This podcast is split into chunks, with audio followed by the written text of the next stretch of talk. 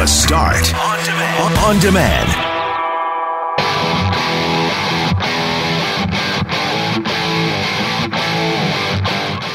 We had some extremely important conversations this morning regarding the fallout of the findings of an independent report into alleged sexual abuse by a Chicago Blackhawks staff member over a decade ago. We spoke with hockey analyst Leah Hextall. She is fired up, and we got reaction from sexual assault survivor Greg Gilhooly, who is a former hockey player and now a lawyer. Did you know asbestos is the number one killer in the workplace? We speak to the Chief Operating Officer of Safe Work Manitoba, who has an important message. And we had some fun today talking about pumpkin carving adventures. I'm Brett McGarry alongside Greg Mackling and Loren McNabb. We are Mackling, McGarry, and McNabb. And this is the Wednesday, October 27th podcast for the start.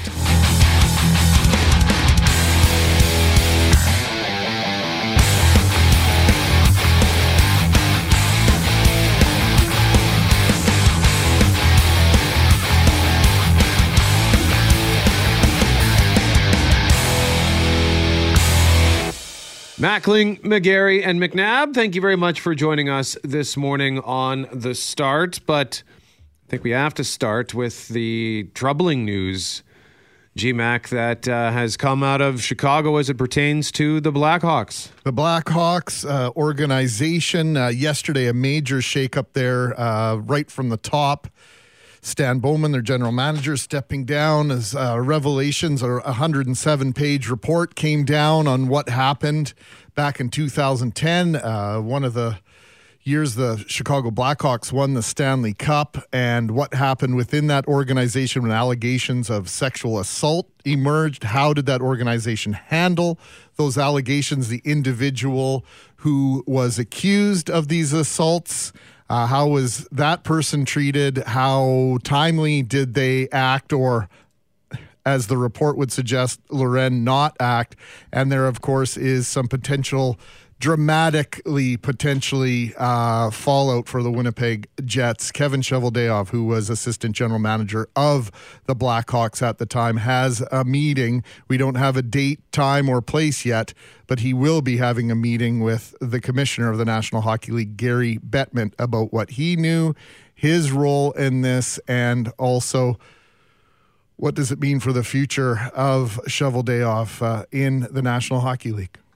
Lots of questions going to be asked today and in the days and weeks ahead about this one. Of course, you mentioned that this goes back to 2010, but it's taken 11 years for this independent review to be conducted into the two, which is really a response to two lawsuits that were filed against the Blackhawks, uh, alleging sexual assault by the then assistant coach. And you talk about what was or wasn't known. And the report revealed that there appeared to have been this meeting that took place in the lead up to the Stanley Cup run in 2010, where several members of the organization were made aware of the accusations. And what's deeply concerning is the fact that the team didn't respond in a timely manner. Uh, they actually called a response, the failure of the club to follow up and address the 2010 incident in a timely manner. So who was at that meeting? What did they know? What did they do with that information? What was done about it? What's since been said about what people did or did not know? And what have we learned now? And so there's lots going on with this one. We're going to talk about it again in about oh, seven minutes time, Brett. But we also have Leah Hextall joining us at 737. That's for our weekly Jets update. But she tweeted something last night that really struck with me because I was feeling the exact same way. Of course, the Jets played last night in Anaheim and she tweeted that it's actually really hard to watch hockey at this moment. Really hard to watch it just as a game, given what we learned about this incident and also how people are feeling about what it might say about the hockey culture in general, about how this survivor was treated and and by not just the organization but teammates and all the rest. And so lots of questions out of that one so we'll also have more at 8.35 as well. Greg, who are we talking to there? Greg Gilhooly. He is a lawyer. He is a former college uh, level goaltender. He's from Winnipeg. He is also a sexual assault survivor. He had plenty to say about these revelations on social media yesterday. Greg has been joining us for years around stories like this and we will welcome him, as you mentioned, uh, Brett, at 8.37. And then again, we'll have more on this story in our next segment. Also today at 8.07, we're going to talk about something that I think caught us all off guard yesterday. We were just in one of our commercials, Loren, it has to do with asbestos. Yeah, and I, I, immediately said to the people behind this when I was setting up this interview at eight o'clock, like I just sort of felt, huh?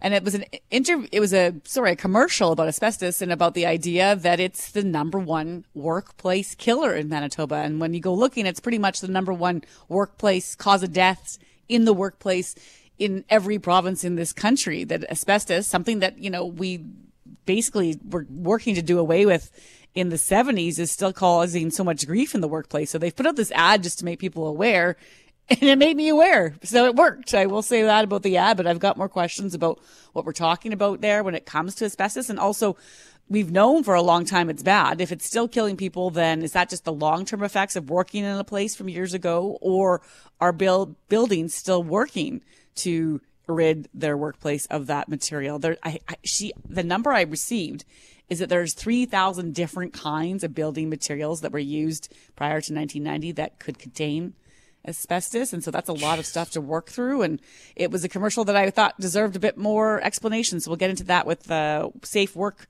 Manitoba after eight. Mackling, McGarry, and McNabb as the Winnipeg Jets were preparing for the first of three games in California this week. The NHL and Chicago Blackhawks reacted to an independent report from Chicago law firm Jenner and Block regarding sexual assault allegations and the lack of action taken by the Chicago Blackhawks hockey team during their run to the Stanley Cup in 2010. Host of the CJOB Sports Show, Christian O'Mel, has this look at what happened yesterday. Chicago Blackhawks general manager Stan Bowman has resigned after an investigation found he was among a group of leaders who failed to respond promptly to allegations that an assistant coach sexually assaulted a player in 2010.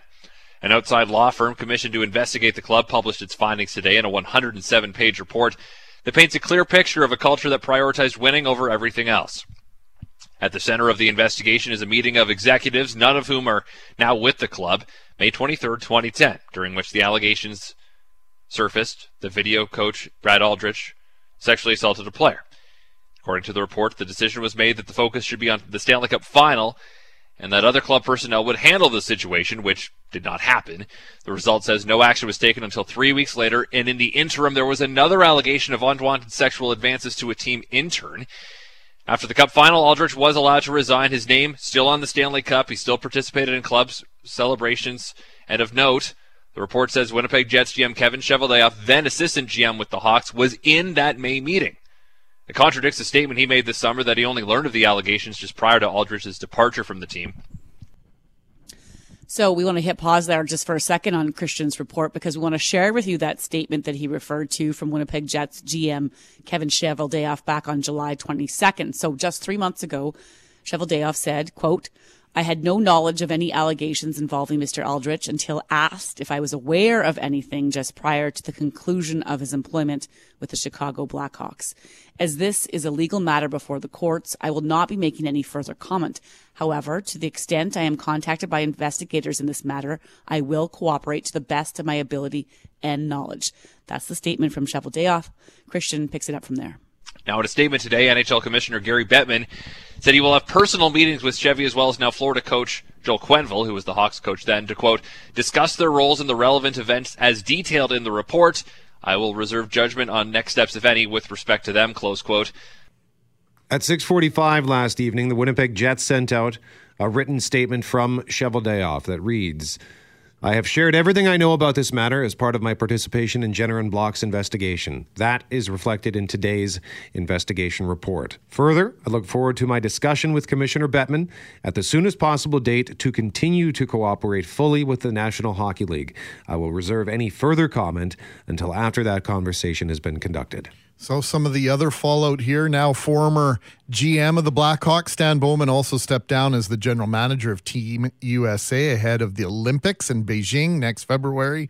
And the head coach of the Florida Panthers, Joel Quenneville, was coach in Chicago at the time of these incidents. Quenneville released a statement July 13th, which said, the allegations in this lawsuit are clearly serious. I first learned of these allegations through the media earlier this summer. That statement is contradicted in the report released yesterday. In fact, the report casts an even longer shadow on Quenneville's statement from this past summer, saying when Quenville was made aware of the allegations against Aldrich at the May 23rd, 2010 high level meeting, his response was that the team had worked hard to get this far in the postseason and that they, quote, could not handle this right now. As mentioned, Quenneville and Cheveldayoff will meet with NHL Commissioner Gary Bettman to plain and simply discuss this report's findings and where the two are concerned, their respective futures in the National Hockey League, Loren. So we don't know when that meeting is going to take place. And so we'll wait to see if there's a date for that set. Maybe we'll learn more today. In the meantime, at 735, we are going to talk with Leah Hextall about this. As I mentioned just a few minutes ago, she had tweeted last night, it's hard to watch hockey given all that we learned behind the scenes of the game yesterday. And then at 837, of course, we will speak to former U.S. college hockey goalie and sex assault survivor Greg Gilhooly. He's going to talk to us about the culture that exists uh, within the game, which allows something like this to essentially go on untalked about, ignored for, for a decade. Really, just so many details emerging 10 years, 11 years really after the fact. And, and also a lot of people just talking about the idea of, of the pervasiveness of this and what is known and how we deal with things when we learn about the, whether it's in a locker room or in the workplace.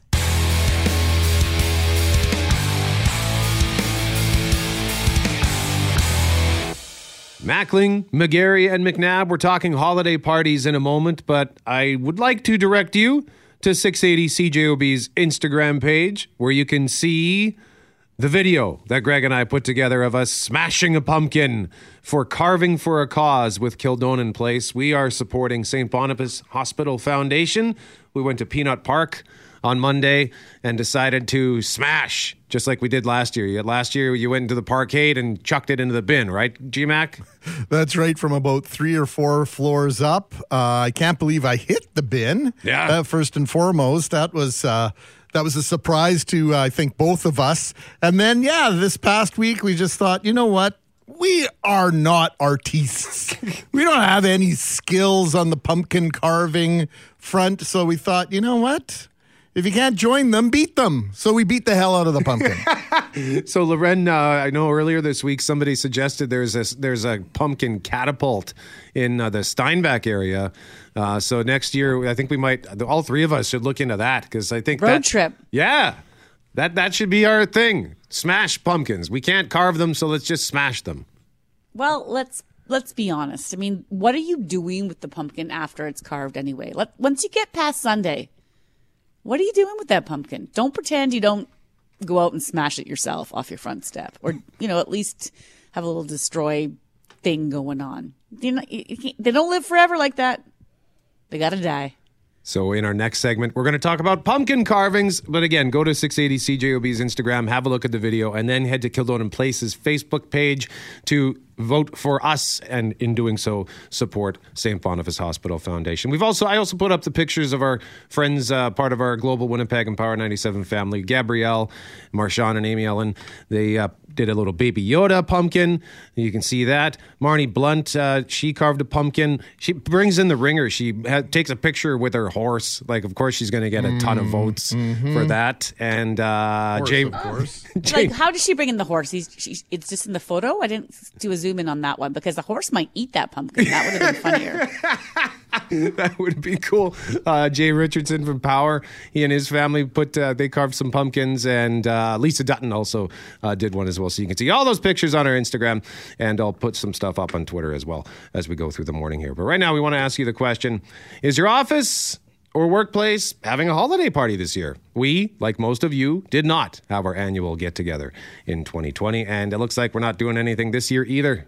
Mm, that's sad. But as we work our way out of this fourth wave, many workplaces have decided to go ahead with some sort of party. As Global's Marek Tkach explains, bookings are being made, although they're still way behind what restaurants would normally be seeing by this time of the year. Some downtown restaurants told Global News bookings for Christmas parties have been slow, but they're hoping to see a rise in interest over the next few weeks.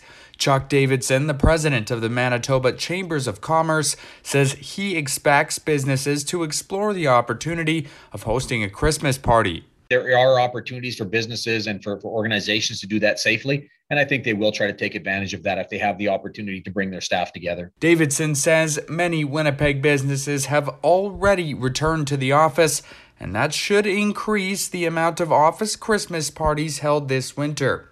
Marek Tkach, Global News. Yeah, it's such an interesting question because there's also so many office spaces that haven't brought their staff fully back. And so if your staff isn't all working together, you're not going to be able to make an argument that you can all get together for a party. Then you throw in the vaccine question, and for sure, you know, we're inching towards like, you know, high 80s, low 90%, at least in Winnipeg, of people vaccinated, but you'd still have to be within the vaccine requirements for indoor get together. So that might make some employers stressed about maybe division, I guess that would create this time of year around a holiday, and then some people not allowed to go. And then I think there's the even bigger question: like, do you miss? Do you, did you miss it last year? Not having that workplace get Yes. together, like you certainly miss personal gatherings and being with family and friends. There might be some people that say, I, I didn't really enjoy the workplace party anyway. I missed it. I, and I'm going to miss it this year more than ever if there isn't one because it's been so long to just see everyone. We've got an entire people I, that are new that I do not know what they look like. That's a really good point. So next year's will be really awesome. That's the way I'm looking at it because it'll be two years plus uh, since you've seen many people by next year. There might have been people who got hired and and moved on to different places by the time we get around to having a holiday party. But Brett, I, I mentioned to you, you know, Labor Day weekend, uh, the Blue Bombers play in Regina, and I've done some extensive renovations to my backyard, and I love to have people over. Been dying to have uh, folks from the radio station and from Global Television over to the to to Casa de Mackling for a little bit of a margarita party, and we were going to do that and watch the Blue Bomber game. And I said, "Hold on, hold the hold the phone. How can you invite all the people from your workplace, most of which?" You're not allowed to work with or be in the same room as over to your house. So I put the kibosh on that uh, based on the fact that our workplace has done such a tremendous job and been so committed to keeping us healthy and safe. I, couldn't possibly uh, go ahead with an event like that. And uh, we also had that suggestion from Wade Miller from the Winnipeg Football Club. Hey, if you want to have a, if you're looking for a place to have a party, have it at the Western Final on December 5th. And of course, we got some good news on uh, that front yesterday. Wade told us yesterday, stay tuned, and it took all of what, six hours? If that, yep. for the Winnipeg Jets to bump their game back to a seven o'clock start on the fifth. So that'll give those wanting to attend both uh, events a chance to get to that Jets game. But our question, or the, yeah, from the Bomber game to the Jets game. But the question of the day for Credit Aid, helping Manitobans get out of debt since 1992. Visit creditaid.ca, call 204 987 6890. How are you feeling about Halloween parties this year? Or Christmas parties for that matter. And at cjob.com, we've got 48% who say not ready to go to parties yet. 29% I'd only go to a party if everyone there is fully vaxxed. And 23% say bring them on, let's party. So you can cast your vote, cjob.com. Mackling, McGarry, and McNabb. Paul Edmonds Jets report coming up at 6:55. Right now we want to talk about pumpkins. We mentioned that Greg and I took part in the Kildonan Place Carving for a Cause contest. We're supporting St. Boniface Hospital Foundation. You go to their Facebook page and vote for us or like the, the picture and St. Boniface Hospital Foundation gets some monetary support. We can't carve pumpkins to save our lives, so we just smashed ours. Uh, and that was more fun anyway. But I think we might all have a story about carving pumpkins, or maybe you've got a favorite spot you like to go to get the pumpkins. So tell us a story at 204 780 6868 for a chance to win two tickets to celebrations, dinners, theaters, production of Night at the Museum of Rock Stars. Loren, why don't we start with you? Well, I have only once had a super successful pumpkin, and I it comes up in my social media feed every year, and I think, oh, those were the days. And I figured out how to do like the carving where you're not just cutting right into the pumpkin with holes, but you can have different layers of it so it glows really cool. Yeah. And I made this Spider Man face with it because the kids were really into that back then.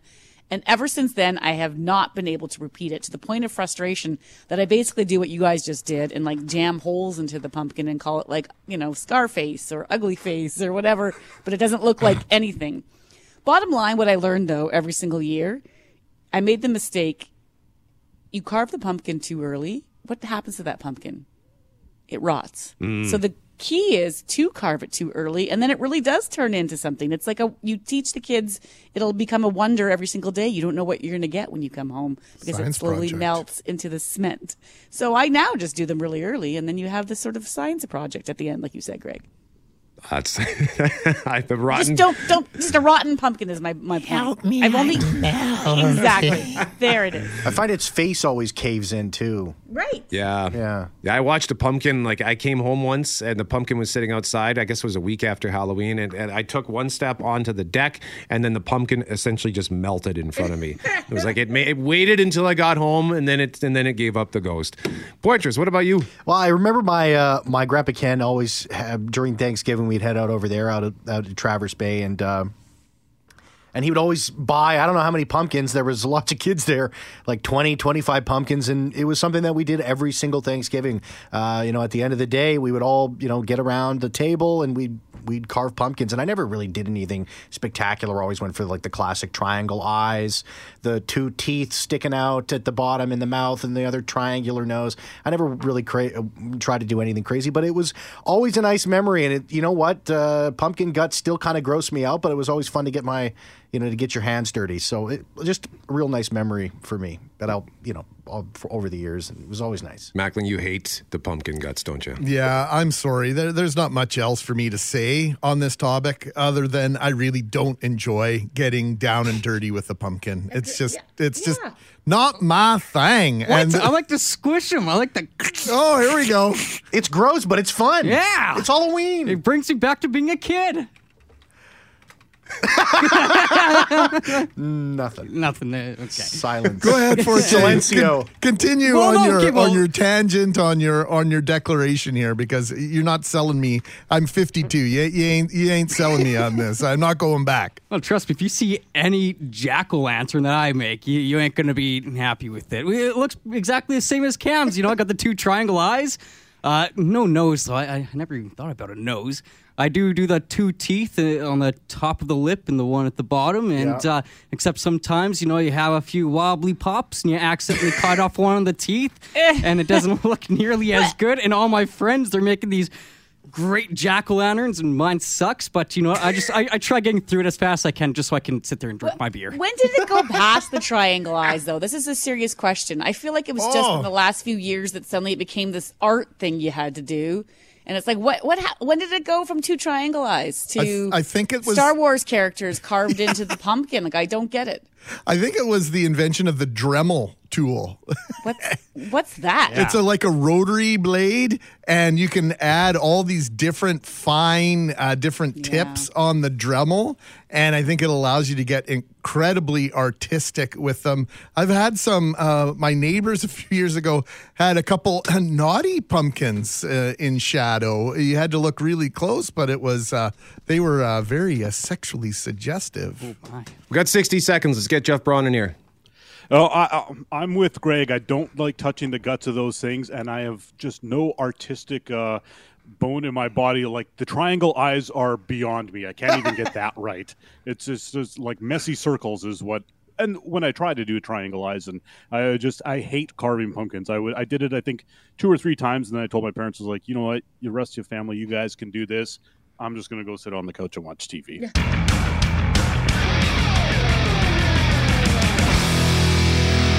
Mackling, McGarry, and McNabb, the mayor, joins us in our next segment. Mayor Brian Bowman. Looking forward to our monthly visit with Mr. Bowman. But right now, we want to get right into this.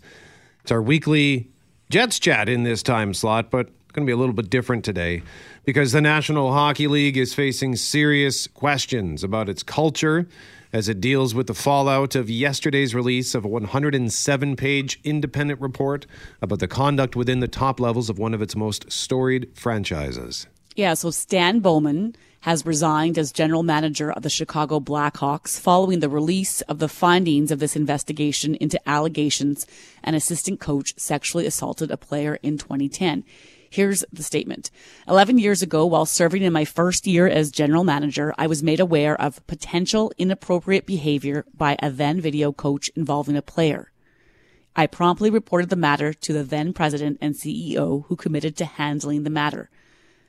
Bowman goes on to say, I learned this year that the inappropriate behavior involved a serious allegation of sexual assault.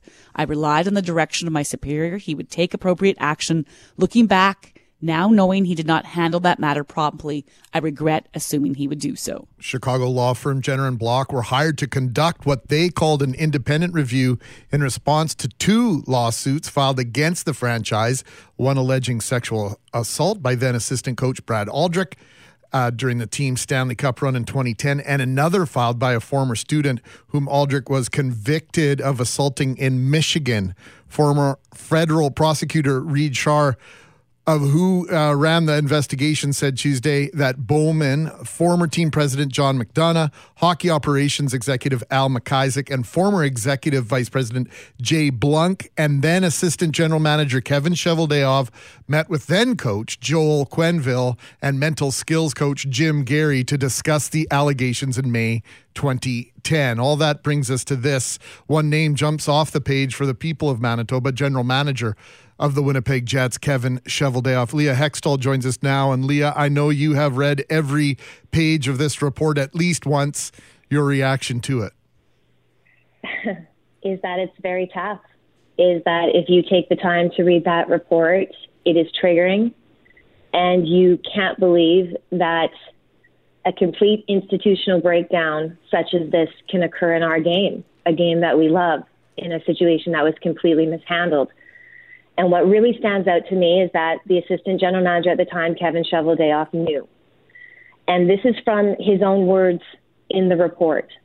Cheveldayoff recalled that the group was told that there were allegations that Aldrich was socializing with players outside the arena, that he sent inappropriate texts to players, and that he made unwanted advances on the players and Cheveldayoff believed at the time that these were serious allegations, and he remembered someone in this meeting during the playoffs in 2010. He believed it was during the Philadelphia series, the Stanley Cup final, that someone said that there should be an investigation. But there was no investigation, and no one from senior management in the Blackhawks did anything about this. And Aldrich was allowed to go on and sexually assault a Blackhawks intern, a 22 year old male, and then go to his hometown in Michigan and assault a high school student, in which he has pled guilty to a misdemeanor sexual conduct and is now in the Michigan Sex Offender Registry. So, because of the lack of inaction, a predator was allowed to continue to prey. And what we know from this report is that Kevin Cheveldayoff knew. So the question now is what happens to the Winnipeg Jets general manager? We know that Kevin Cheveldayoff is going to meet with Gary Bettman. We don't know when as of this moment. What should we expect to come out of that? Well, Greg, this is what the commissioner can do. He can suspend Cheveldayoff and he can even ban Cheveldayoff. It's important to know that with Al McIsaac and Stan Bowman, that if they want to take another NHL job, they have to get permission from the commissioner to do so. They are not going to be allowed just to take a job because some team down the road when this perhaps isn't as high level as it is now decides, okay, we'll let them back in because that's what we do in the hockey culture. No, they got to get permission. So we will see what happens with the meeting with Kevin Cheveldayoff and the commissioner, and also with Joel Quenneville, who is in Florida. But I'm going to put it this way. In 2011, when Kevin Cheveldayoff was hired by the Winnipeg Jets, he was coming off a 2010 Stanley Cup win with the Chicago Blackhawks, which bolstered his resume with what we found out in the report yesterday, if Mark Chipman in 2011 had that report and everything that is in it, would he have hired Kevin Cheveldayoff to be his GM of the new franchise? I don't believe there is any way he could have. He wouldn't have even been able to interview him. So here we are 10 years later, but the report is the report. The facts do not change. The investigation has found out what it found out. If Kevin Cheveldayoff was a member of the Chicago Blackhawks organization yesterday, he would have stepped aside. Mark Chipman wouldn't have hired him in 2011 if he knew this. So, how is there, no matter what happens with the commissioner, how is there any other option here in Winnipeg than for the general manager and Kevin Cheveldayoff to not step aside? The actions and the lack of action does not change. The facts do not change now. We know and now that we know that he knew Cheveldayoff's statement in July, there is some contradictions there. And I was very disappointed in the statement yesterday because at this time, whether there's legal actions going on or not, Chicago ownership came out yesterday and said they failed that player. Where in Joel Quenneville and Kevin Cheveldayoff's statement could they have not had said that the player was failed, that their lack of inaction they regret? Just that simplicity. Because Leah, I tell re- you something. Sorry, go ahead, Loren. I was just going to reference the statement, the two statements you talked about Cheveldayoff back in July. He said, I had no knowledge of any allegations involving Mr. Aldrich until asked if I was aware of anything just prior to the conclusion of his employment with the Blackhawks. That's what he said in July. And then, of course, last night in a statement, he said that, um, uh, that he was going to, that he, so he, apologies, I'm just looking for the statement now that he looked, that he's talking, he talked to, he took part in the investigation and that he played, um, with the report and he worked with them to give his response and he was going to have no further comment, you know, that his I, I apologize. I'm looking through his script. He said, I have shared everything I know about this matter as part of my participation in Jenner and Block's investigation. Further, I look forward to my discussion with Bettman. I will reserve any further comment until that conversation has been conducted. So those are two different statements there. Um, my apologies for bungling that, but you used a term that's important to me, which is hockey culture, and that this can't get swept under the rug again. It can't. And it's been swept under the rug for 10 years. I think we have to realize that is that all of these gentlemen, all the pieces of senior management, they've all known about this for a decade. And they haven't come forward with it that we know of. Nothing has shown us that that has happened. This investigation clearly shows us that that did not occur. So for 10 years, there has been a player who has been living with this trauma. And for anyone who's never experienced sexual harassment, what I can tell you, even from my own personal experience as a woman in a male dominated industry, early in my career, I'd go on job interviews and I would be propositioned by the executive who had the power to hire me. I'd be on the road and a man in power or in a more powerful position than me would have too much to drink and start saying inappropriate things to me or touching me inappropriately to the point where another executive would call you and say, I heard this might have happened. Are you okay? And you just sit there and say, Yes, I'm fine. Because you know if you say something, you're going to be blacklisted. You're never going to work again. So here's this player whose dream is making the NHL, and no matter what his skill set was as a black ace, he's being told by his video coach, someone he should trust, that I can make you better. We can watch video together. I have a direct pipeline to Joel Quenneville. I can help you. And then he sexually harasses him, allegedly. And I'd like us to drop that word because, quite frankly, when we see what Aldrich has done, and now that he has actually pled guilty to a sexual misdemeanor, the fact is, is that then after he does it, he threatens him and says, I can ruin your career. And that is exactly what people do. That is exactly what a predator does. And they failed this young man. They failed the Blackhawks intern. They failed this high school student. And for those who say people make mistakes, yes, people do make mistakes. But they have kept this mistake for a decade, and they have been okay with that. And they knew. Leah Hextall will have to leave it there, but thank you so much for joining us this morning. We really appreciate the time. Thank you, everyone.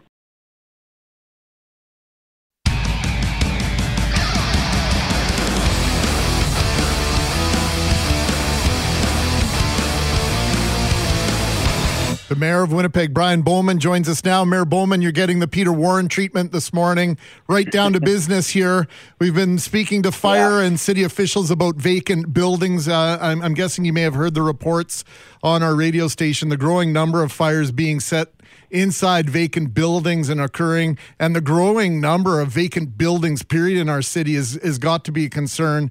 Now, we know there's this uh, 1% fee that owners pay on the property's most recent assessment uh, value as uh, a building sits empty, but can't we force these owners to do more, charge them more, or maybe, maybe, maybe more importantly, in my mind, create tighter deadlines for action to redevelop these properties? Yeah, I mean, we've been working with the uh, Winnipeg Fire and Paramedic Service, and, and good morning to all of you, by the way. um, we've been working with uh, with the Winnipeg Fire and Paramedic Service on their their overarching strategies. But um, in addition to, to that work and some of the questions that you've raised, um, we're always trying to just make sure we're we're dealing with some of the root causes of crime. If, of course, some of these are being criminally set.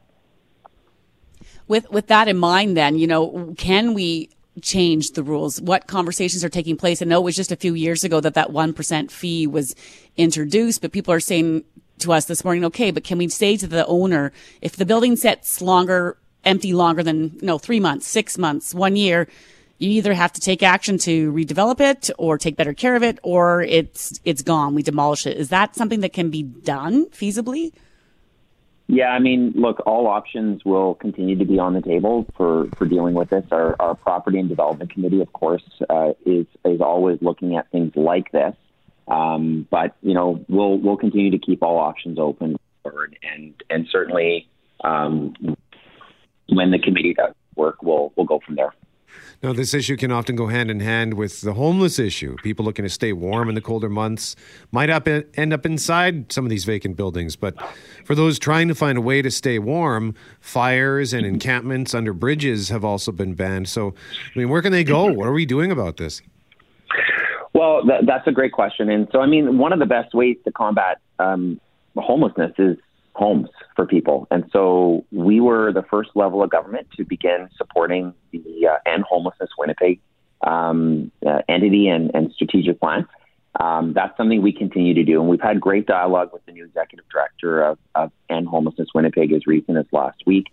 The other thing that we, we lobbied for at the federal level was was dollars, and and the federal government has delivered, uh, you know, tens of millions of dollars for the Rapid Housing Initiative, which is being deployed right now. So that's one way in which we deal with kind of that the broader spectrum of housing needs in our community. Uh, the Rapid Housing Initiative is is one of those ways, um, as well as just working with our partner agencies. So you know we're finding things like the the mobile outreach. Uh, we're working on the Bloomberg Harvard Initiative, which is is trying to make sure that we're deploying in our community with multiple stakeholders across various levels of government making sure that we've got the you know the right resources deployed by the right agency at the right time. So we're using the resources of our, our community as a whole, you know, regardless of whether it's provincial or, or city or, or third party stakeholders, to connect people with the resources that they need. And and that's something that uh, that work is is is incredibly important and it's ongoing. Mayor Bowman, sometimes we have uh, con- conflicting uh, reasons for being interested in an issue. And if we can continue on the homeless piece and those suffering and dealing with a, a, lack of shelter, you know, bus shelters all over the city are now becoming places of refuge for people without a home of their own. There are some people who are angry about that because it infringes on their ability to use that piece of infrastructure for themselves as they wait for the bus. Others are angry because it just highlights how serious this issue is. Where does it rank on your priority list? It's pretty big, um, and and you're right, and and I I hear and I, I share the frustration that is embedded in your question, and so one of the reasons why we stepped up. I mean, look, the provincial is is responsible for housing, healthcare, social services. Um, we obviously continue to, to work with them to do more, but there's still a role for the city of Winnipeg, and that's why we stepped up with funding for mobile outreach as one example, trying to connect people with with shelters. And of course, the, the the challenge, of course, is where there are shelter spaces available, which we were advised uh, last week at our at our committee. There are is trying to get people connected to those resources. And so you're dealing with, with complex needs in many cases. One of the things that I would say as a result of the pandemic is the visibility of some of the, the issues affecting some of our residents are much more visible. And so, um, you know, the concern that Winnipeggers have about our fellow citizens is is something that I, I, can say council shares and is trying to do what we can within our within our jurisdiction and our resources to, to help the situation. And and that work is ongoing as well. Mayor Brian Bowman, thank you very much, sir. We always appreciate the time. Thank you guys. Have a great day.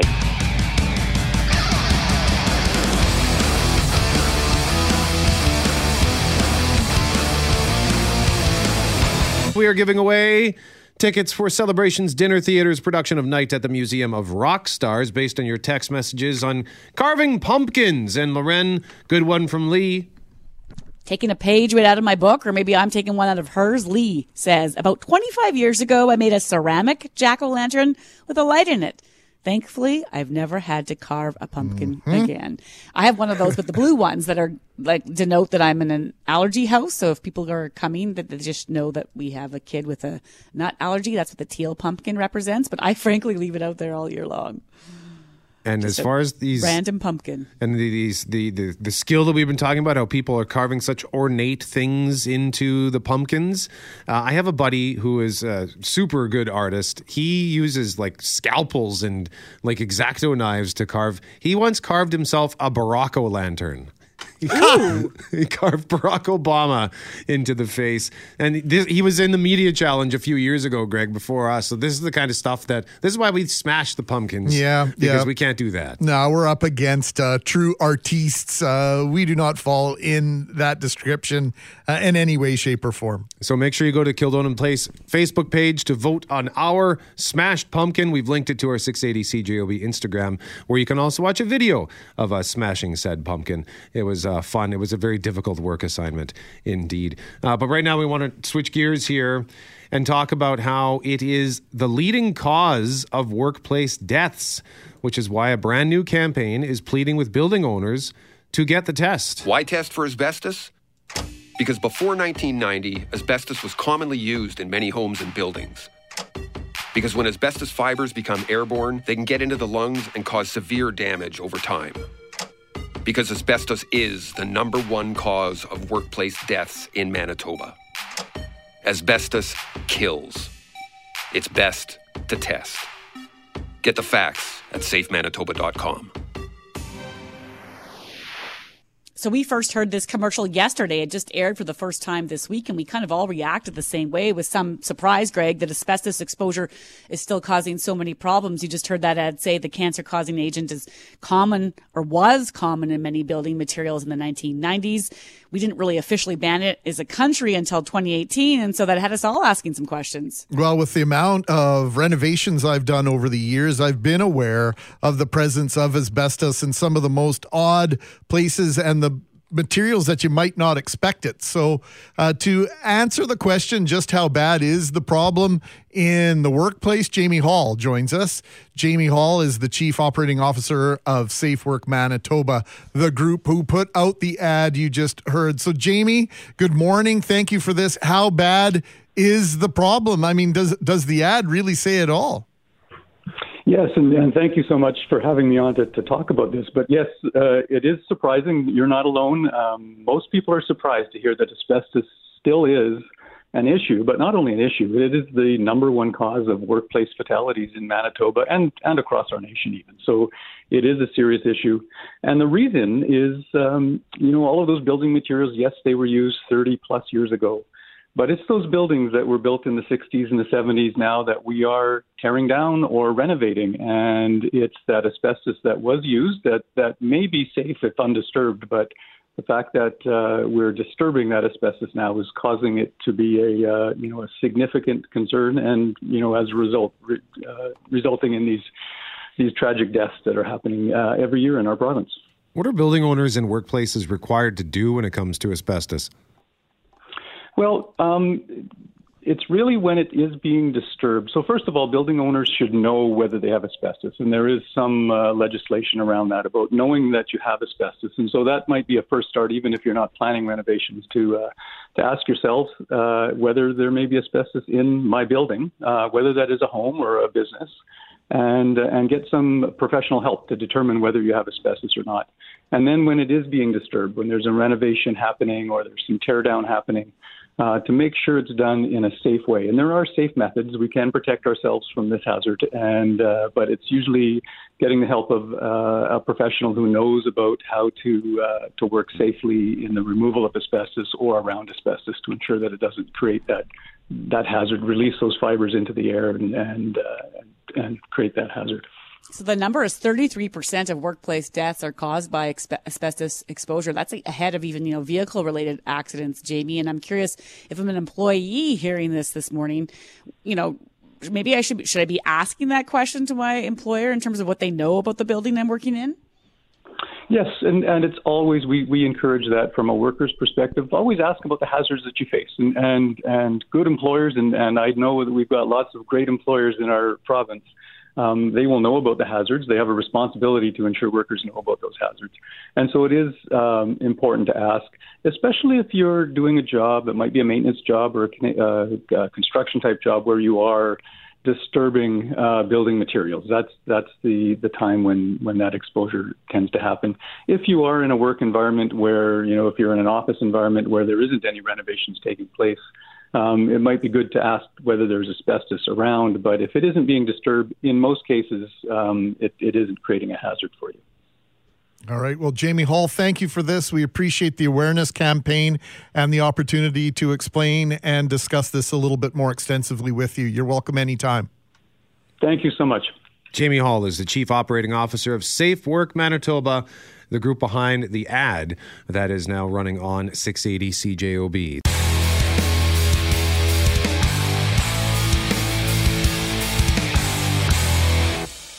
Let's now check the markets with Bryce Matlashewski of Endeavour Wealth Management. Good morning, Bryce. How are those global markets looking before the North American Open?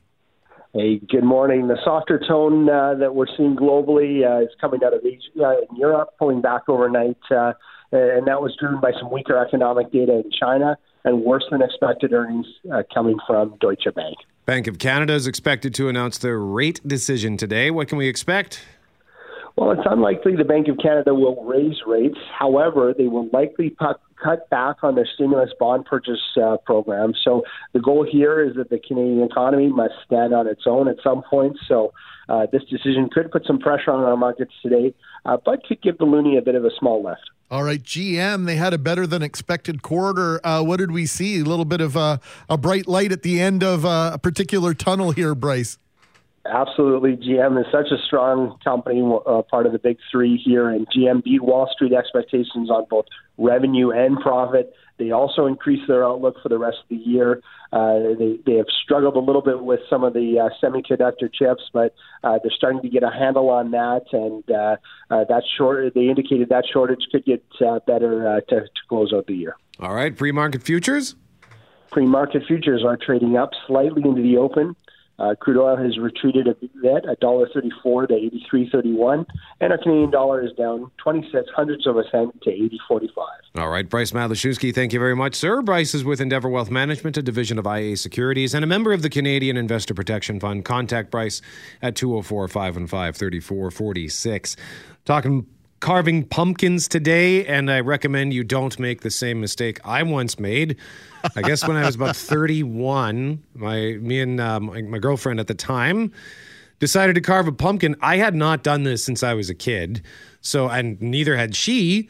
So we, you know, we cut the hole in the top to pull out all the guts, and I think we actually pulled out all the guts, and then we went to put the lid back but we didn't cut it at an angle. We just cut straight down so the stupid lid wouldn't sit in the pumpkin. You mean your engineering degree didn't come into effect there?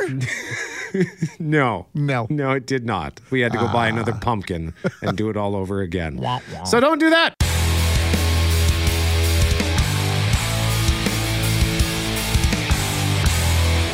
We want to continue the difficult but important conversation that we're having this morning as we are still waiting to hear when NHL Commissioner Gary Bettman will be meeting with Winnipeg Jets GM Kevin Cheveldayoff and Florida Panthers coach Joel Quenneville to discuss the findings of a report that detailed how senior members of the 2010 Chicago Blackhawks mishandled sexual assault allegations against an assistant coach. Both Cheveldayoff and Quenneville were with the Blackhawks 11 years ago when the allegations were first made. Cheveldayoff as assistant general manager, Quenneville as head coach. But it wasn't until two lawsuits were filed against the Blackhawks that the team decided to hire a law, law firm to conduct what they called an independent review. It was just released yesterday, and as ABC 7's Karen Jordan explains, the fallout in Chicago was swift. Stan Bowman is no longer the general manager of the Chicago Blackhawks. His departure following the results of an investigation into the handling of allegations that one of the team's coaches, Bradley Aldrich, sexually assaulted two players shortly before the Stanley Cup 2010 championship. The report is both disturbing and difficult to read. The Blackhawks hired an attorney to investigate following a pair of lawsuits against the franchise. Former federal prosecutor Reid Schar talked to nearly 140 witnesses over four months. The Blackhawks owned sexual harassment policy, which required investigation of all reports of sexual harassment to be conducted promptly and thoroughly, was violated. Schar said in 2010, Aldrich sexually assaulted a then 20 year old player referred to as John Doe. That player informed management, but the investigation found that no action was taken until after the team won the Stanley Cup. Result of the investigation prompted the NHL to fine the Blackhawks $2 million. It is clear that in 2010, the executives of this organization put team performance above all else. After leaving the Blackhawks in 2010, Aldrich was later convicted of sexually assaulting a minor in 2013. The Blackhawks apologized to John Doe, who issued this statement. Although nothing can truly change the detriment to my life over the past decade because of the actions of one man inside the Blackhawks organization, I'm very grateful to have the truth be recognized. Karen Jordan, ABC 7 Eyewitness News. So Cheveldayoff did say in a statement last night, quote, I have shared everything I know about the matter as part of my participation in Jenner and Block's investigation. That's reflected in today's investigation report. Further, I look forward to my discussion with Commissioner Bettman at the soonest possible date to continue to cooperate fully with the National Hockey League. And Cheveldayoff said he would reserve further comment, Greg, until after that conversation is conducted. Thank you, Loren. So much to unpack here, but for many, the report speaks for itself and it hits all too close to home and real life experience. Greg Gilhooly is a lawyer, former U.S. college hockey goalie, and sexual assault survivor. He joins us now. Good morning, Greg. Hi. We always appreciate your insight and your time, uh, no matter what we're discussing, Greg. So uh, maybe you could share with us your immediate reaction to what went down yesterday and, and what continues uh, and what will continue over the next several days and weeks, we suspect. Well, it's interesting because when you read the report, I mean, the the report is it's it's not good, right? It, it's it's difficult stuff to read. At the same time, I, I think we have to be careful that when we look back in time, things that seem obvious now may may have been a bit more difficult to to understand in real time when they were happening. So I do have some sympathy for a guy like Kevin Cheveldayoff, who was not the most senior person in the room when the information came to light. The same time, what happened was clearly bad enough that without any formal investigation at the end of the season, the team gave the the, the bad guy either the option of, of moving on or or going under an investigation. So the people in that room knew something bad had happened. What is absolutely understood, and and this is the problem of the report, is that nobody in that room, on hearing the information, thought about the victim. Every person in that room thought about two things winning the Stanley Cup, what was best for the team to win the Stanley Cup, and what do I do to protect myself and advance my career? Do I speak up and say, no, we've got to do the right thing? Or do I keep my mouth shut, protect my career, and win a Stanley Cup? And that's the problem. This report and the allegations within it have also sparked conversations about hockey culture. And the report into this 2010 team suggests, as you pointed out, winning was more important at the time. So do you think that mentality still exists now? I, I'm. I guarantee that mentality exists now. I, I guess the one thing we all hope for is that in 2021, enough of this stuff has happened where an executive knows out of pure self interest that the right thing to do for my career and for the team is to come forward and do the right thing. It's not necessarily that doing the right thing is the right thing. It's that now the right thing to do out of self interest is to do the right thing, if you know what I mean. Greg, you're looking at this from a well, you wear a number of hats in this conversation. Of course, you Graham James survivor. You're a sexual assault survivor. You're also a lawyer. So you, can see this through so many lenses. And when you first spoke out against Graham James, you had to have that alleged label attached to you, uh, which we've thankfully since dropped based on what we know now. But when we look at this incident, we're using some of those same terms and people are saying, well, hang on, there hasn't been, you know, a criminal court action or all the rest. Does that matter when we're having these conversations, when we have a detailed report like this with what's stated inside? Well, it's interesting because people always fear a lawsuit, right? The the concern is that if, if we don't use the word alleged, we're potentially exposing ourselves to liability because nothing's been proven in court. My sincere hope is that that the the, the legal staff in media companies uh, will will just go away, or people will start ignoring these lawyers because look.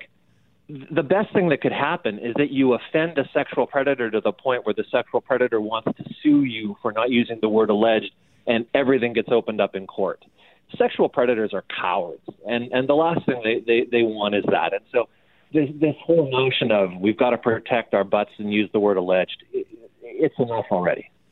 Greg, you know, Leah Hextall joined us an hour ago, and and she shared with us some painful memories of of applying for jobs and being in the same room as certain people who had power over her future and the advances made toward her unwanted and just talk about the power in that report. There's a, a quote about, and Leah cited it, just the idea of, you know, I can make you or break you, essentially. And if you want a career in the National Hockey League, you need to keep silent on what's going on here. You experienced that firsthand the the willingness, the ability for these devils to play on your wildest imagination, your biggest fears, and to capitalize on being dream makers, essentially. Well, that, that's exactly how it works. I mean, the power dynamic, and, and to call it a dynamic is, is kind of a misnomer because one side has all of the power and the other side has absolutely none of the power. Uh, and and that's how these dangerous situations are created. I mean, look, if I stood next to Graham James, you would say that I could, you know, destroy Graham James within a minute, and he would, you know, be on the floor and have no no physical power over me. It's the mental power that that that disarms the the physical power. And when you you look at the pictures of of this predator, I mean, you read the report and you think he must be a, a physical monster who could destroy pro hockey players. He's just a little weasel uh, but it's the power that he had or supposedly had, or or even more importantly, the power that the players thought that he had over them mm-hmm. that allowed this to to fester as a potential problem. Uh, the reality is, in our world, we, we hope that powerful people are good people, but every once in a while, you you run into powerful people who are bad people, and then bad trumps good. Speaks to Greg to the idea that you know, you had tweeted yesterday that if this had happened, if Graham James had done what he'd done now, maybe things would have been different. And you also talked about the idea that, you know, um, the team's first response was to close ranks in this Chicago case, and may those who enabled Graham James someday face the same scrutiny that the the Blackhawks team is facing now. There's all of us, lots of us see things in life that we don't always react the way we should to, right? And, and you see something, you think, huh, that doesn't feel right, that doesn't look right, I should say something, and then we don't. So, what do we learn again from this story that seems to see, keep perpetuating? Well, I, I think the message here is that you have to trust your gut and you have to start thinking in any situation about what might be happening to a victim in the first place. The the the minute the minute that anyone in the Blackhawks organization heard that one of their employees was improperly propositioning a player and that word leaked out, you have to assume that there is something to the story, and not only that, that there may be more to the story than you're hearing, because people don't fully disclose sexual disclosure in real time, uh, out of embarrassment, out of fear for career, uh, whatever. And I think the the lesson here is, you know, trust your gut and and act on your instincts. Nobody acting in the best interests of the team and the people there around will ever fear scrutiny of their behavior if they're acting properly. And so that that's the thing, especially in minor sports. I mean, here we have an incident in pro sports, but especially in minor sports where you're talking about kids and amateurs and, and the like. Stick your nose in if something doesn't seem right, because again, everything the sports are, are designed for the kids, not the adults involved in the sports, and no one involved for the right reasons will ever be upset about being questioned. Greg Gilhooly, we'll have to leave it there, but thank you so much for joining us on this topic. We appreciate uh, all the time you give us when we speak to you. Oh, you're welcome, and thanks for having me. Greg Gilhooly is a lawyer, former U.S. college hockey goalie, and sexual assault survivor. And Greg, we have some uh, resources and phone numbers to share. Yeah, we acknowledge that uh, this conversation and the ones we've been having this morning may be triggering for some of our listeners. So if you feel stronger knowing you're not alone in this darkness and maybe you'd like to reach out, and today is the day, there are resources for you. Klinic.mb.ca. Klinic is spelt with a K. They have a sexual assault crisis program, support regarding sexual assault available on their 24 hour, seven day a week crisis line. 204 786 8631 786 8631 888 292 7565. We have those numbers handy. If you need them, please reach out. We would be more than honored to pass them along.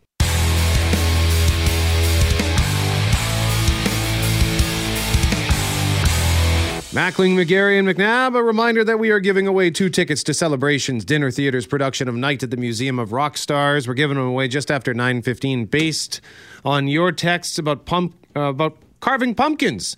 And I mentioned that 10 years ago or so, uh, my girlfriend and I at the time, we cut the hole in the top of the pumpkin, but we did, we did it like perfectly straight down. So, of course, the lid wouldn't sit back in the pumpkin. It just fell into the pumpkin because we're dumb.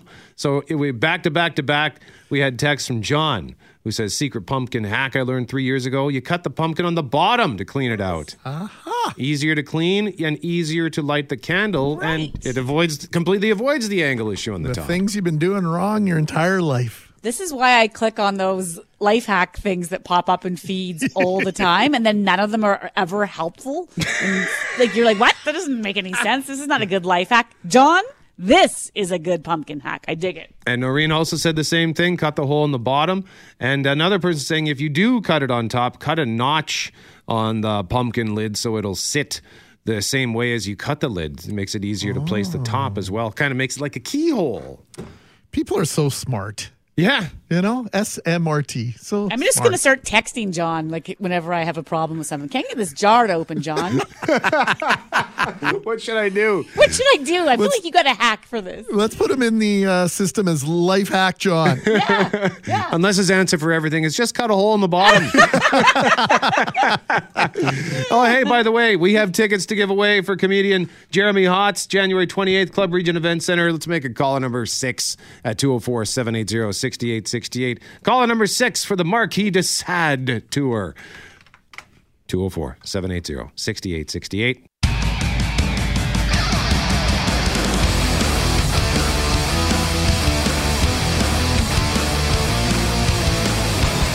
Mackling, McGarry, and McNabb. We're talking about carving pumpkins today because Kildonan Place, every year they do carving for a cause, and they get various teams from across Winnipeg media to participate, and we each pick an organization that we want to support, and it's all about raising funds for these organizations.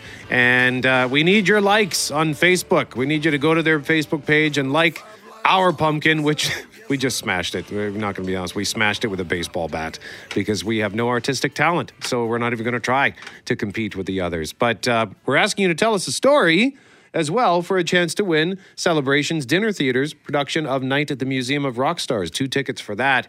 And this is from, this is our winner, uh, hands down winner, Bonita. And Bonita says, This is the story about a nice, happy looking pumpkin because that's just how we did it back then.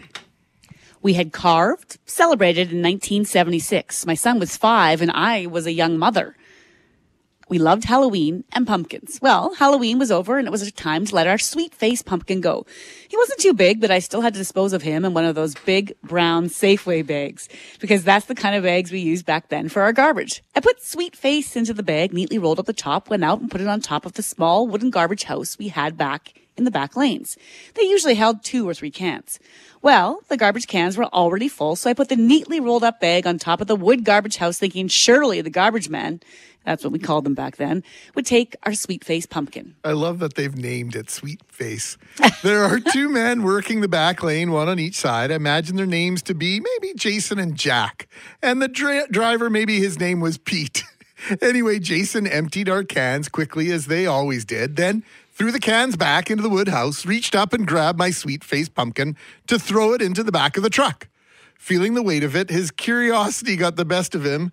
He opened the bag and saw it was our pumpkin. He roughly ripped, ripped open the bag to have a look at our carved pumpkin. He calls over Jack, and I imagine the conversation went something like this Jack, have a look. Doesn't this look great, Pete? Or doesn't this look like Pete, the driver, who's sitting there just driving along, all relaxed, smoking a cigarette, because everybody smoked back then. As we bust our butts out here, Jack says, Yeah, he sure does. So Jason says, Well, this is what I'd like to do to him. And he makes a big, dirty, gloved fist and hauls off and punches our sweet faced pumpkin right in the face. Smash! Imagine my horror. They both laugh hilariously as Jason flips the pumpkin and bag into the back of the truck and signals to set off the big crusher. As shocked as I was, I just never forgot that. I was sort of sort of horrified, but at the same time, it was hilarious. Have a good day, says Bonita. Take Bonita? that, Pete! Thank you very much for that, Bonita. You took us right back to the back lane in 1976 Wow. with that super fun story. Congratulations! You win the tickets for Celebrations Dinner Theater. I guess those guys were. They were ahead of the curve. They could have been carving for a cause, Greg. Join us in the smashing parade. They, they are like. uh, Again, get, put her in the Rolodex, just like we have Hack Hack Jack or Hack John. Sorry, she can be part of your charity work. That's right. Maybe she can recruit uh, Jack and Jason to join us next year. Hey, thanks for listening to the Start Podcast. We are available on Apple Podcast, Google Podcast, wherever you find your favorite podcasts. Subscribe now and never miss an episode. And if you like what you hear, rate the show, tell us what you think.